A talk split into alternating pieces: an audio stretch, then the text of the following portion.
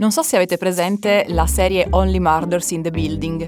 Racconta le storie di un gruppo di amici piuttosto scalcagnati che, un po' per noia e un po' trascinati dalla passione per i podcast True Crime, si improvvisano detective e iniziano a dare la caccia all'assassino di un uomo che è stato ucciso nel palazzo in cui vivono.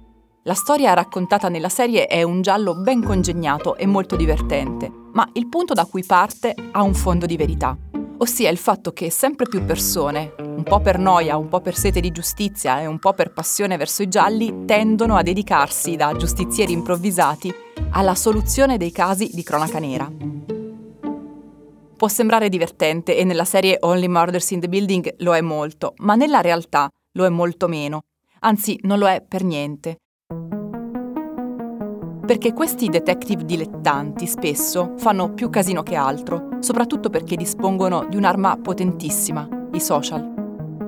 Così, più volte negli ultimi anni è capitato che delicati e dolorosi casi di cronaca si trasformassero in fenomeni virali sui quali chiunque passasse poteva esprimere opinioni e gettare scompiglio. Sono capitati casi di accuse false gettate a caso su persone che poi non c'entravano niente casi di documenti della polizia trafugati e pubblicati in rete, casi di poliziotti minacciati e persino casi di semplici incidenti trasformati in delitti perfetti, il cui inesistente colpevole andava smascherato a ogni costo.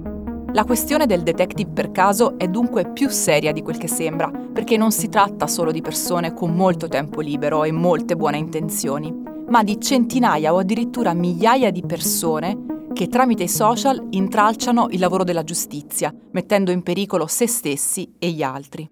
In Francia però le cose sono diverse, perché in Francia esiste davvero un'associazione di detective dilettanti, che davvero lavorano a fianco della polizia e davvero si occupano delle storie di cui le forze dell'ordine non hanno tempo o la possibilità di occuparsi.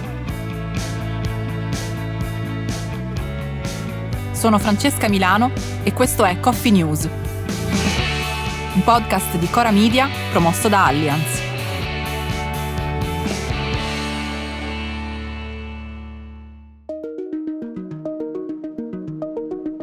Alcuni giorni fa il giornale francese Le Monde ha pubblicato un'intervista a Guylaine Debeuve. Guylaine ha 75 anni, vive nel Périgord e fa parte dell'ARPD, l'assistenza e ricerca persone scomparse. L'associazione raccoglie alcune centinaia di investigatori dilettanti di tutte le età. Il loro compito che svolgono nel tempo libero è quello di cercare persone scomparse le cui storie non presentano profili penali.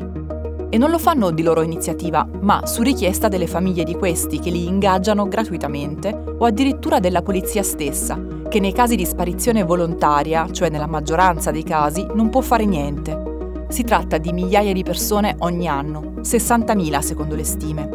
La maggior parte di queste persone scomparse non ha a che fare in nessun modo con rapimenti o omicidi, quanto piuttosto con fughe volontarie per scappare da situazioni difficili oppure, e anche questi sono un buon numero, con problemi mentali e di dipendenza. Il gruppo di detective di ARPD, a differenza della polizia, ha tempo e possibilità di occuparsi anche di queste storie. Storie che non hanno rilevanza penale, ma che comunque lasciano nello sconforto parenti e amici dello scomparso.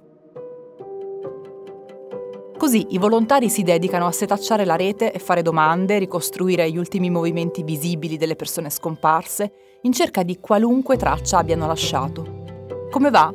Piuttosto bene per la verità. Le Monde racconta che dal 2017 ad oggi Solo la signora Debeuve ha risolto 60 casi su un centinaio che le sono stati affidati. E lo fa seguendo alcune semplici regole. La prima è collaborare con la polizia e non mettersi mai di traverso alle indagini ufficiali. Anzi, se per una ragione qualsiasi si mette male, sa che bisogna immediatamente avvertire la polizia subito. La seconda è che se ritrova una persona che ha volontariamente fatto perdere le sue tracce, si impegna a non rivelare dov'è e lasciarla in pace e si limita a riferire ai parenti in angoscia che è viva e che sta bene. Così alla fine vincono tutti. Vincono i detective della domenica che si sentono utili e alla fine lo sono davvero. Vince la polizia che non rischia di trovarsi dei ficcanaso un po' pasticcioni a intralciare il loro lavoro, ma al contrario può contare su un aiuto volontario. Vincono le famiglie delle persone scomparse, che trovano qualcuno disposto ad ascoltarle e aiutarle. E vincono anche le persone scomparse, che sanno che c'è qualcuno disposto a cercarle senza disturbare. Coffee News è un podcast di Cora News prodotto da Cora Media e promosso da Allianz.